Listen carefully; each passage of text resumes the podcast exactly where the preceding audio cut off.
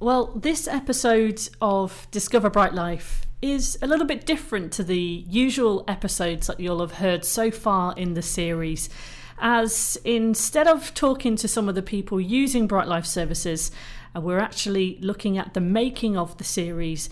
And I'm delighted to say that this episode we're joined with head of Bright Life, uh, Chris McClelland, uh, who's going to give us a more of an oversight into some of the things we've talked about during the series and perhaps what the legacy of Bright Life will be uh, once the project comes to a close in two years' time. Chris, um, you've listened to uh, many of the podcast episodes. What what was your initial thought? Because it must be quite interesting, and a project that you've been so involved in for three years, to hear it from an outsider's perspective. Um, they were absolutely fascinating. Um, I was really struck by the personal stories that people had to tell and the way they feel Bright Life has had some kind of impact on their lives. Um, often, when you're trying to organise or manage something, you're often involved in the systems and making sure things actually happen. Um, but actually, to listen to what people were saying was um, was quite an emotional experience at, at times, really, because you suddenly felt actually all that work was was doing something real. When you go back to when the project was first proposed to you, what were the initial aims that were given to you? Uh, the initial aims were that we were going to reduce social isolation in our part of the world. Um, and social isolation is quite an abstract concept, really, and trying to find an understanding of that and how we would go about it locally seemed to be the challenge. And there were a few sort of key elements that had been described, and that the team, when I arrived, were already trying to put in place. But it was very early days, and it felt like sort of pioneering work and a, a bit of uncertainty as to what we would do and exactly how. Um, we knew we had some test areas that we're going to try things. We knew we had some providers ready to get going, but just a few, uh, literally two or three, and we had a team of people wanting to make it happen.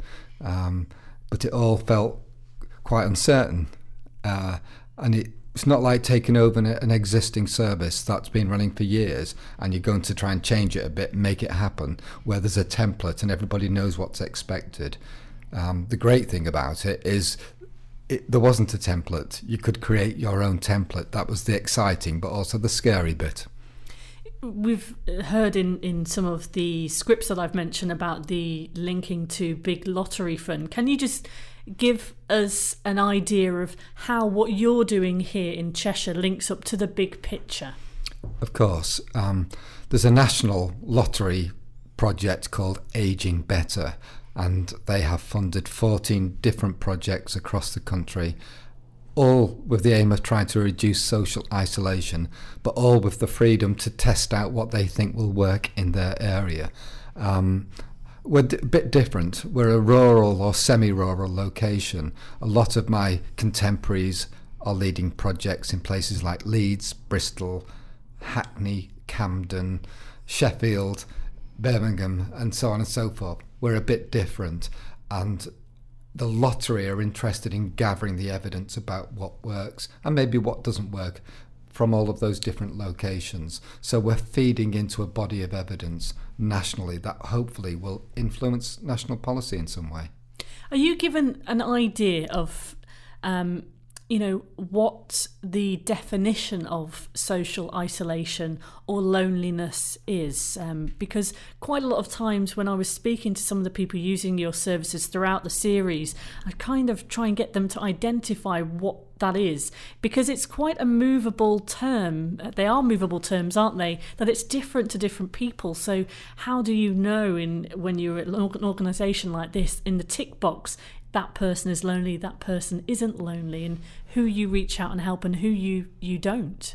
Well, if we take feeling lonely first of all, I think we tick the box if somebody says they feel lonely because it's an emotional response and it can be in the moment as opposed to an all pervading all the time feeling. So if somebody says they are lonely or feel lonely, then we take that at face value.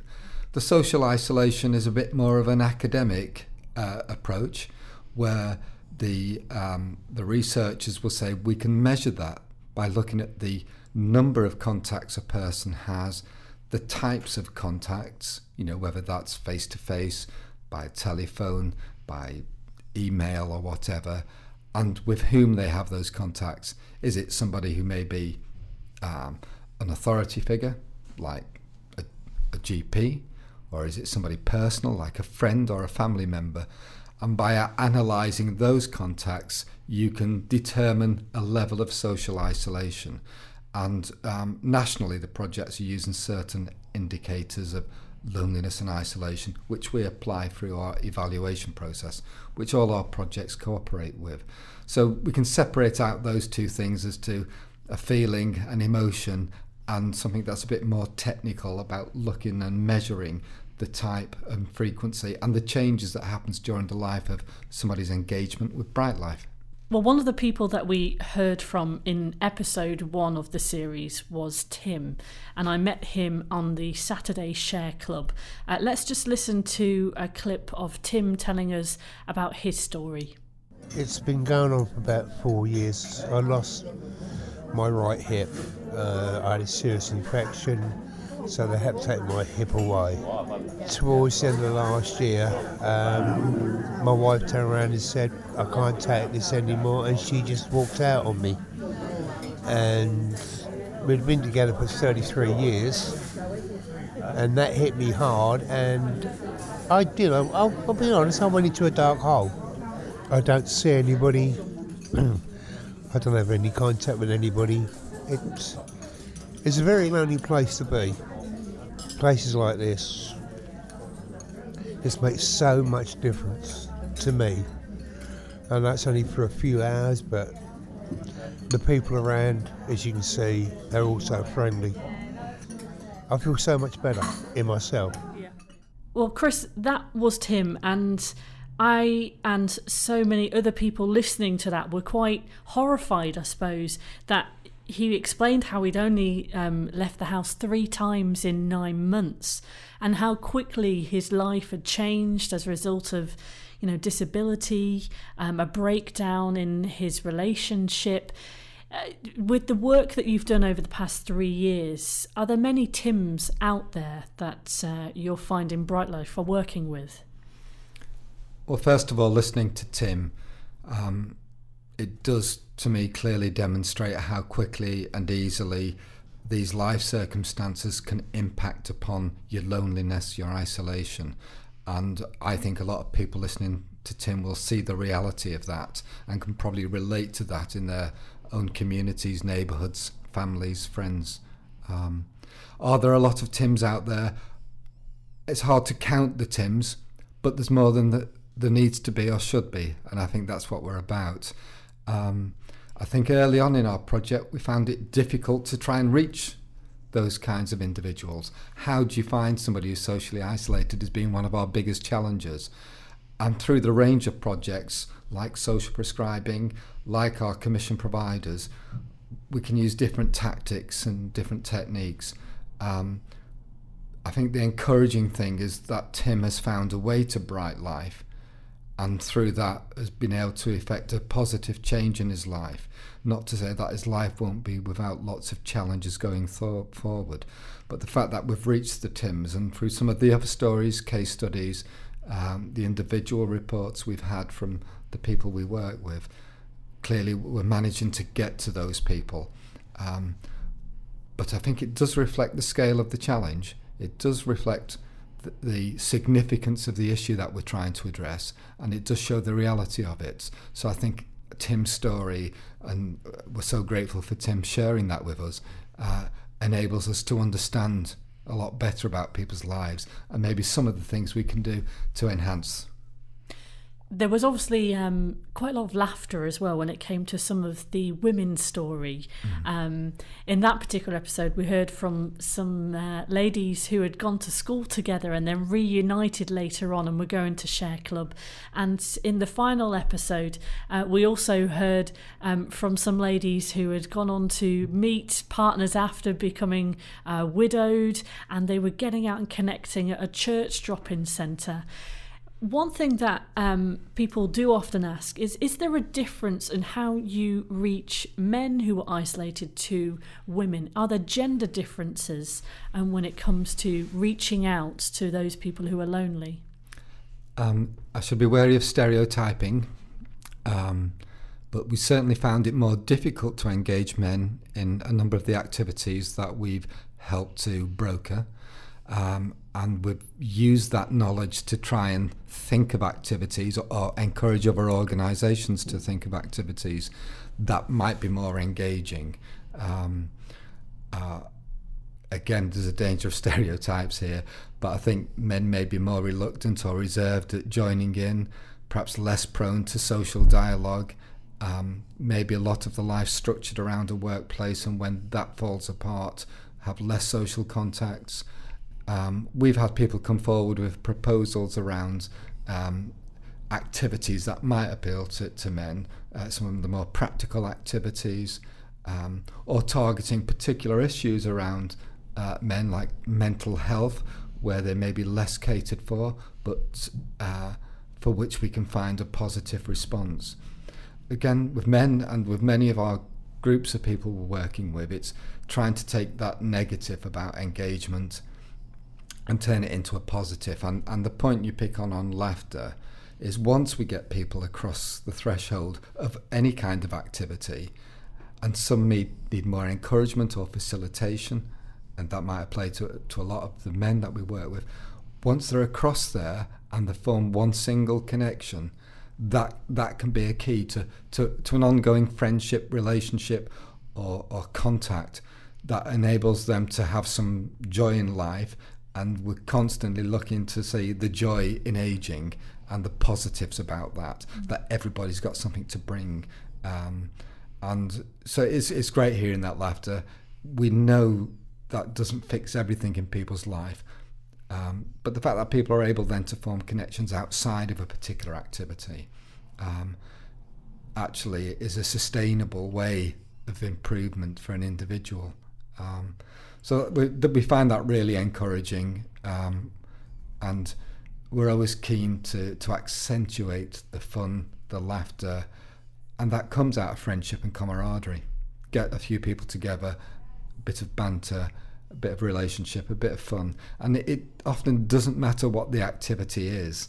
Getting somebody into a group of other people, then people themselves have the solution to relationships. We don't need to do that for them it's interesting that that's a, a, phrase that you bring in because um, in the episode where we heard about diagnosing loneliness um, with two local doctors, they mm. talked about the idea of not finding a pill that fits all to cure loneliness mm. and that the patients or the people, as Jonathan, uh, one of the GPs, referred to, have to find that solution themselves. Um, but they also, as health experts, talked about the importance of something that Bright Life was doing in connecting, joining the dots. The idea that, say, Tim had been referred via a district nurse to a social prescriber on the Bright Life team um, so that he can then reconnect to his community and feel a part of life again. Um, let's just have a listen to the two doctors, Jonathan and Atchler, and them explaining from a GP point of view how important that's been to them in finding somewhere else that they can channel some of their patients to find the right solution for them. The trick, I think, is is to be more proactive than perhaps I have been in the past uh, to ask these questions and identify people who are lonely. And, and often, I think we ask it when there's times of crisis. So suddenly, mm, you, you, oh, you're really unwell. Um, do I need to send you to hospital, or can I yeah. keep you at home? Right. Well, who else is at home? And only then do you find out that there's nobody. Yeah. Uh, and once you're at that point, it's it's all a bit late. But yes. how can we do things uh, earlier on to identify who needs additional support and who needs additional help? And And even when I'm saying that, it's not about necessarily about help. It's Yeah. just identifying for people. Did you know that this this exists? Did you Mm. know that this exists? And I don't want to medicalize people or somehow think that I've got all the answers because often people have got the answers in Themselves, themselves, yeah. uh, uh, and and need to do this. And when I went to the uh, the Bright Life um, coffee morning, uh, we were certainly seeing individuals who um, had been bereaved and were now on their own, and finding that that a great source of social interaction. Just let's let's meet some new people, and we can go and we can we can chat. Um, and, and they were they were laughing, they were joking, they were talking about how great it was to meet up at whatever dance it was or whatever at lunch that they would- go to, uh, and the transport uh, being a key thing, a part of that. A part of that. So, so it was really Mm. good. Well, Chris, when it comes to connecting agencies, this is obviously a really important part of Bright Life's legacy. As when the project comes to a close in two years' time, at the end of the five years, you'll want the community and the agencies to almost find their own way and their own feet of making sure that this work continues. Has that been quite difficult to kind of join? people from local authorities to groups, voluntary groups to, you know, the NHS or CCG and, and health trusts all together. It sounds like a huge task. Um, I wouldn't know where to start, and I guess you didn't three years ago. But now we can hear, as from Jonathan and Atchler, that tho- those waves, those ripples are being felt. I think at the start, and quite naturally, one started at quite a high level, trying to get the the heads of the local authority, the heads of the health services, uh, the chief people to support and encourage what you're trying to do. At the end of the day, though, we found, particularly with social prescribing, the value of somebody who's working in the community, who gets to know the GPs or the district nurses or the mental health workers, the housing officers, uh, the the social workers, but the voluntary groups, the activities, and who build up this this huge internal mental map of people and places and work and creating a connectivity there, building a profile for themselves, building relationships.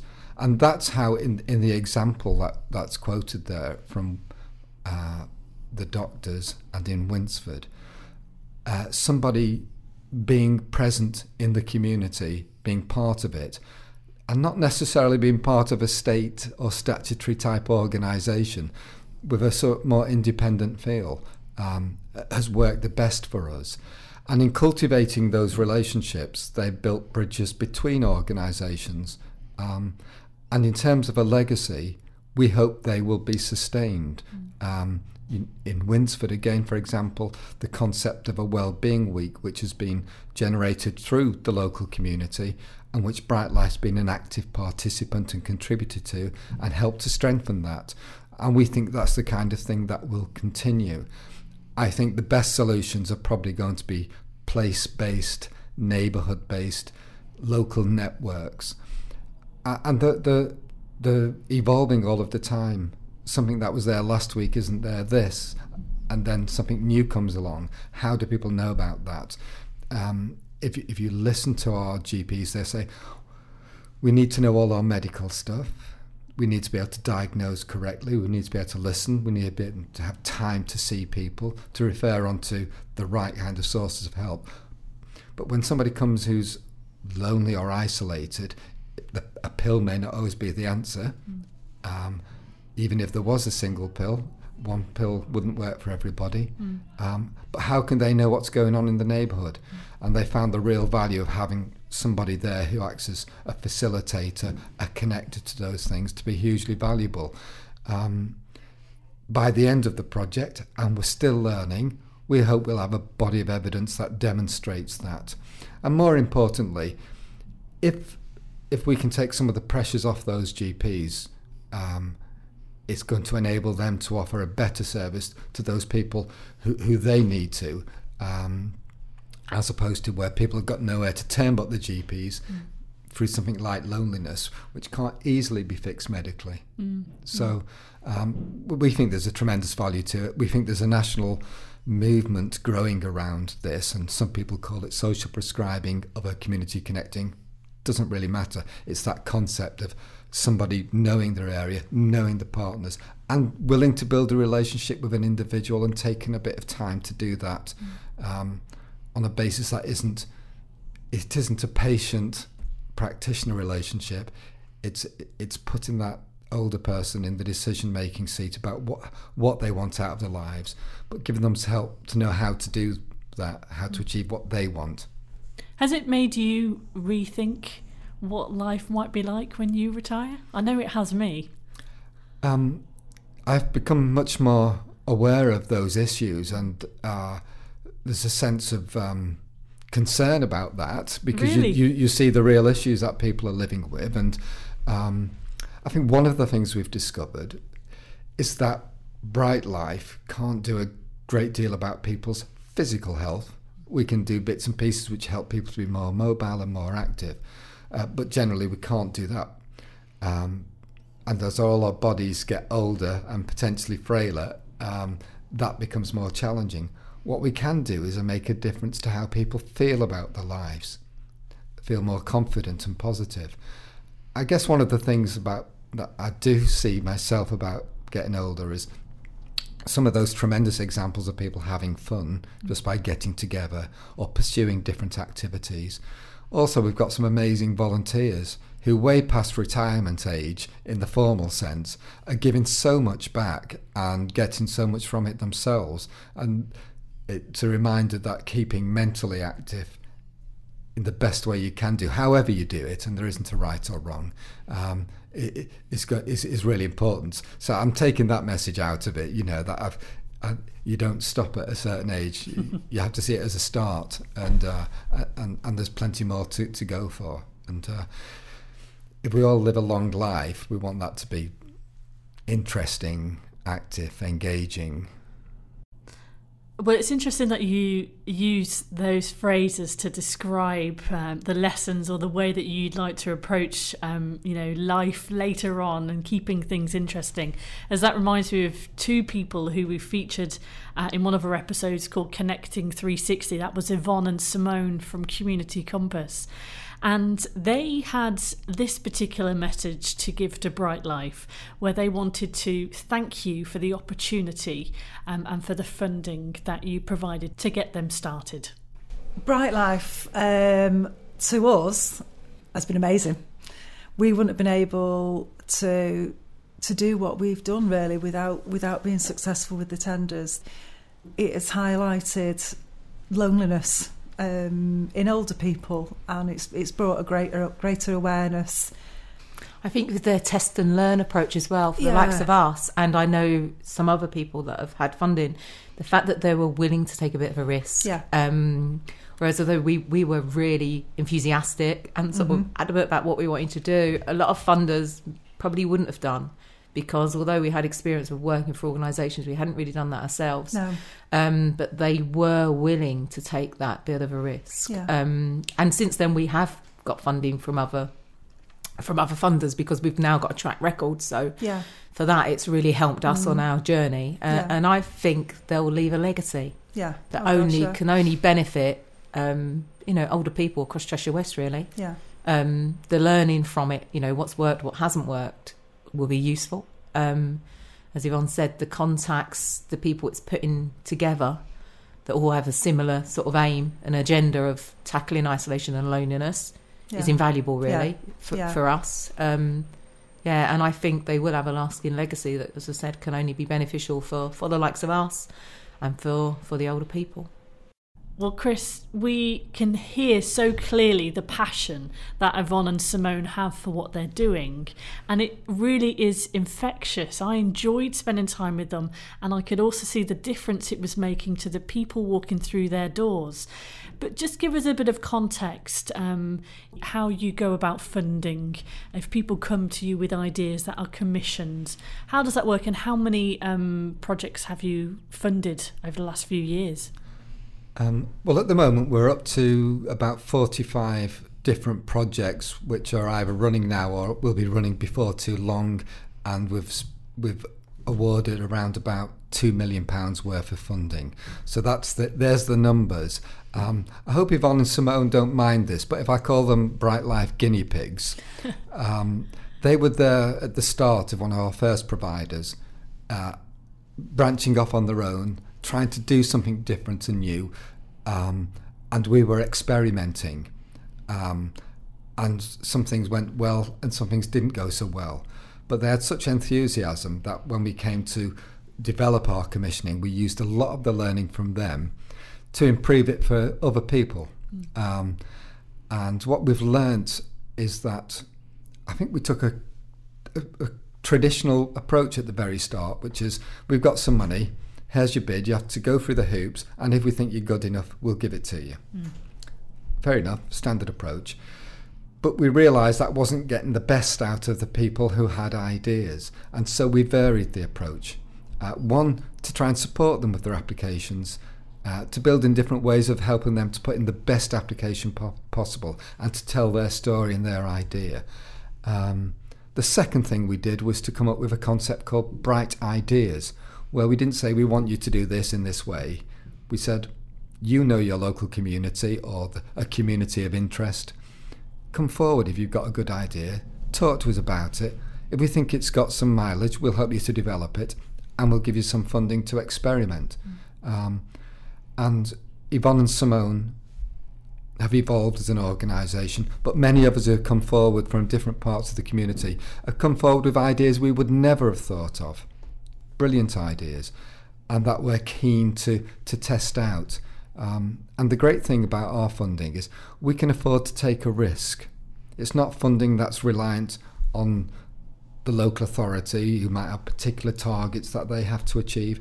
We can take a risk that some things will work and some won't. And as long as people give it the best and try the best and help share that learning, then it's worth a punt, as uh, you know, has been expressed.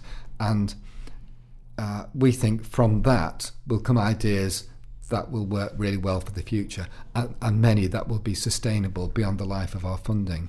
Um, and I think with Yvonne and Simone, when I see them in operation, uh, it never looks like they're working to me. It looks like they're out having a good time, and everybody around them is having a good time. Uh, so I think that's a great, a great reward for Bright Life. That's good that the boss says that too. So, when it comes to measuring legacy, because with any project that has had um, significant investment and these loose terms that you've kind of been given, how will you, as a manager, define what the legacy is and whether you've been successful? We are trying to work out at the moment what our legacy will be and try and understand and define that because at the moment we're in the middle of ensuring all these wonderful projects happen and work and start to gather the evidence. Uh, as we gather more evidence, then we'll have more messages to leave for people. But we hope a number of things. We hope we will have left a lot of stronger organisations who are capable of thinking through and putting together activities and running them for themselves and benefiting their community um, as, as, a, as an outcome. I think that would be really important. I think we will have left a message for people that by involving older people in decision making, one of the key points about our commissioning is we don't say who gets the money. Our Older People's Alliance have made those decisions. That you can trust older people to see a good idea, to assess it, to encourage it, and to make it happen. So give older people a voice about what's happening to their lives. We take that concept from the very personal. If I'm a social prescriber talking to an individual, what do they want out of life? How can they make it happen? To right to the top, how do we decide how Bright Life allocates its money? And I think we've tried to tr- we've tried to ensure older people drive the project rather than them feeling it's being driven by other people. And we hope other people will learn from that. Other organisations will learn from that. Trust and involve older people. We hope we will left a legacy of really positive marketing and communication that aging isn't all about the depressing facts and factors, that actually older people are out there being part of society, contributing, getting something out of it, putting something into it, helping each other, helping themselves. And it doesn't always have to be projected uh, as a negative or a misery. And like you say, we're all living longer lives. We're all going to be around for a while and we're going to make the best of it. And we've tried to get that message across. And that the Bright Life brand, if you like, represents that. It's a positive thing. It's something you can do rather than something you can't do. So that's a really important element of our legacy. I think there's more simple things like our volunteering. That if you if you develop particular roles that people will be interested in, rather than just say come volunteer, that actually there's things that people really get turned on by and particularly want to go for. Our co-researchers, our community connectors, our older people alliance members, they all do different things but do them expertly and get a lot out of them, and perhaps wouldn't have come for just any old volunteering job. Mm. So I'm starting to build a list of legacy items here. Um, I think we've learnt how to commission differently to some of the um, some of the statutory organisations by taking a more supportive, facilitative approach, as well as the older people making the decisions, not trying to catch people out, but trying to help people to catch them in, to get them part of things, and to be open to ideas. Not to think you've got all the answers, to think the answers are out there. The creativity and the imagination is is enormous once you give people permission. How big, um, when it comes to defining success, is it all about the pennies and the pounds? Um, let me just play you an example um, from Christine, who leads the team of social prescribers, and she's talking about that idea of gathering evidence of perhaps seeing the effectiveness when it comes to spend on a project like this. I think that through this project and the, the five year funding we got, they're looking to provide evidence, and I think social prescribing certainly is you know, starting to provide that evidence that it's making a difference. Mm. And I know that um, a social prescribing service um, quite local to here in Halton, um, and there's evidenced um, savings of £8.90 for every £1 invested in that project. And if we can produce any type of evidence of savings for mm. the government, for communities, for your local health providers, then that would be marvellous because I would love for this, yeah. you know, this type of project to carry on. Well, Chris, that's in an area which is just slightly out of reach from where you work here in Cheshire, but not too far away. How um, how big a deal is it when it comes to looking at the uh, the monetary side and seeing whether the funding and the investment that you've made has made a difference. Have you got any evidence that can back up that kind of saving per spend? We're still in the, uh, the, the, the phase of developing and gathering the evidence. Um, we've got a great relationship with the University of Chester, who have a specialist centre for ageing studies and are very actively engaged in our evaluation, rigorous, academic and they're embarking on a, an analysis of social return of investment, cost benefit analysis, which will include different aspects of the Bright Life project. And I think it is important if we can get that evidence to use it and to put it out there. Um, we know that the state is struggling financially to fund all the health services that we need with increasing demand. Local authorities are under pressure around social care. And if we want them to invest in some of these activities, we can't just say we think it's a good thing. We've got to prove it's a good thing. So the various evaluation exercises going on with the project are really important. Um, at the same time, with some of these things like social prescribing, there's been a lack of evidence or robust evidence over the last few years. Uh, but I think there's a real appetite to to look at these things seriously as a more economic way of having an impact upon demands upon care, health services, and some intermediate type approach that that helps and makes a difference. Um, but so robust evidence is really important. We're taking that seriously and seeking to acquire it. It's a little bit early to say where we're up to on that, but already we're seeing data that is showing that people feel better about their health generally through interaction with Bright Life. Uh, we're seeing that um, some people are, are, are, experiencing a reduction in social isolation and loneliness and have greater commitment to being part of their community. So the signs are positive. Um, and that evidence is being put together by us, but we're trying to share that evidence with others outside as well through the NHS, through the Aging Better projects with the big lottery. Um, so it's a really important question, and the key policymakers won't just hear the personal stories and testimony, which is hugely valuable. They'll want to see data that supports a case. So we try and put those two together. Mm. What kind of um, response have you had from some of the key political figures in the government, uh, be it locally, nationally?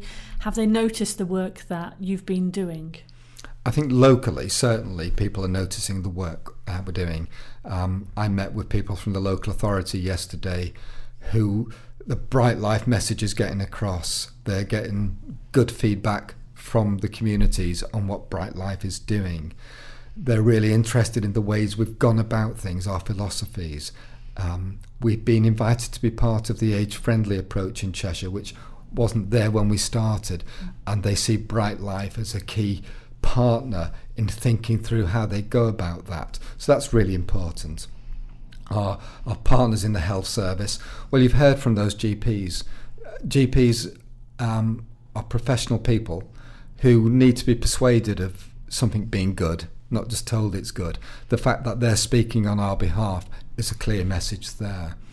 The people who do some of the key decision making in the health service, they're the people helping to influence what kind of evaluation we do, what kind of evidence will be valuable to them. So I think there's interest there. We acknowledge that the pressures on them are enormous, but the fact that they engage with us whether it's public health, other local authority services, clinical commissioning groups, they're interested in active partners with Bright Life. They're wanting to learn, they're wanting to see, they're wanting to understand, and they're wanting to take what they can from it. So I think that, and that's changed over the last two years. Nationally, all the projects are trying to put their evidence together so the lottery and other key partners can be influenced. And we hope the work in Cheshire here will contribute to that too.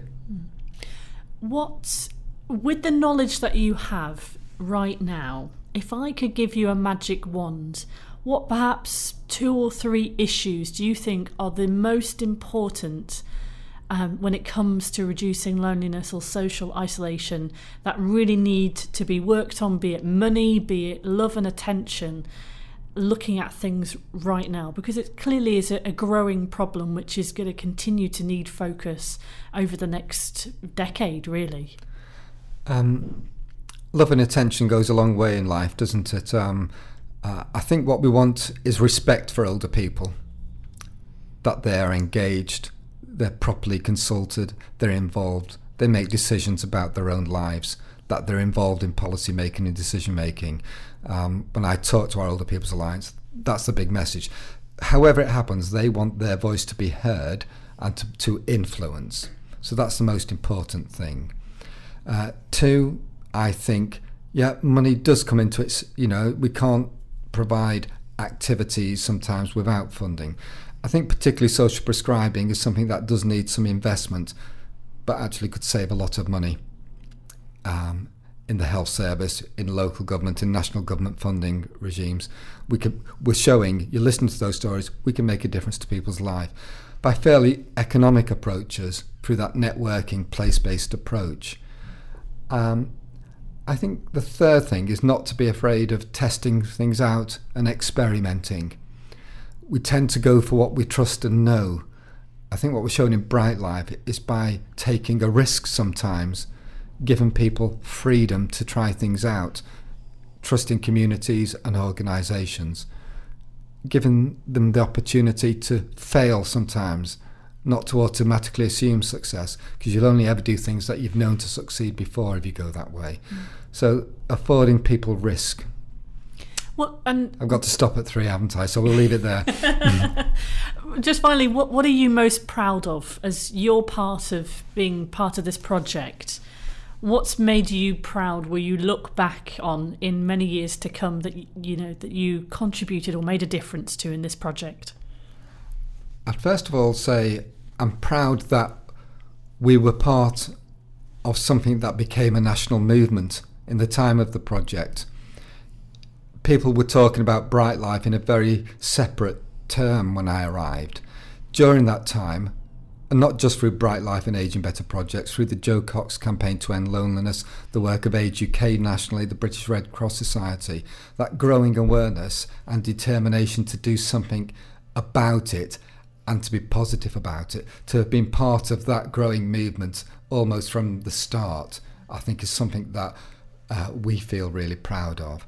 The second thing I would say I'm, I'll reflect back on probably being the best team I've ever worked with. And I think about team in the broadest sense. We've got a brilliant staff team, so dedicated, so expert. But our team of volunteers, our team of partners who have really got around us, rallied around us, and wanted to make it work. And uh, it, it's a privilege to really work in those circumstances because that doesn't happen too often in one's working life. Mm-hmm. Well, Chris, it's been an honour talking to you, and it's been a real insight into seeing how Bright Life works as well as we've put this podcast series together. Uh, thank you for your time today and also for the series as well. No, we're delighted. Thank you very much. You've been listening to Discover Bright Life, a podcast challenging the idea of loneliness and exploring new ways of tackling social isolation for those over 50. The podcast is presented and produced by Claire Freeman and a Small Furry Bear Productions. For more information, visit brightlifecheshire.org.uk. Discover Bright Life, because sometimes the best medicine is a good laugh in friendly company.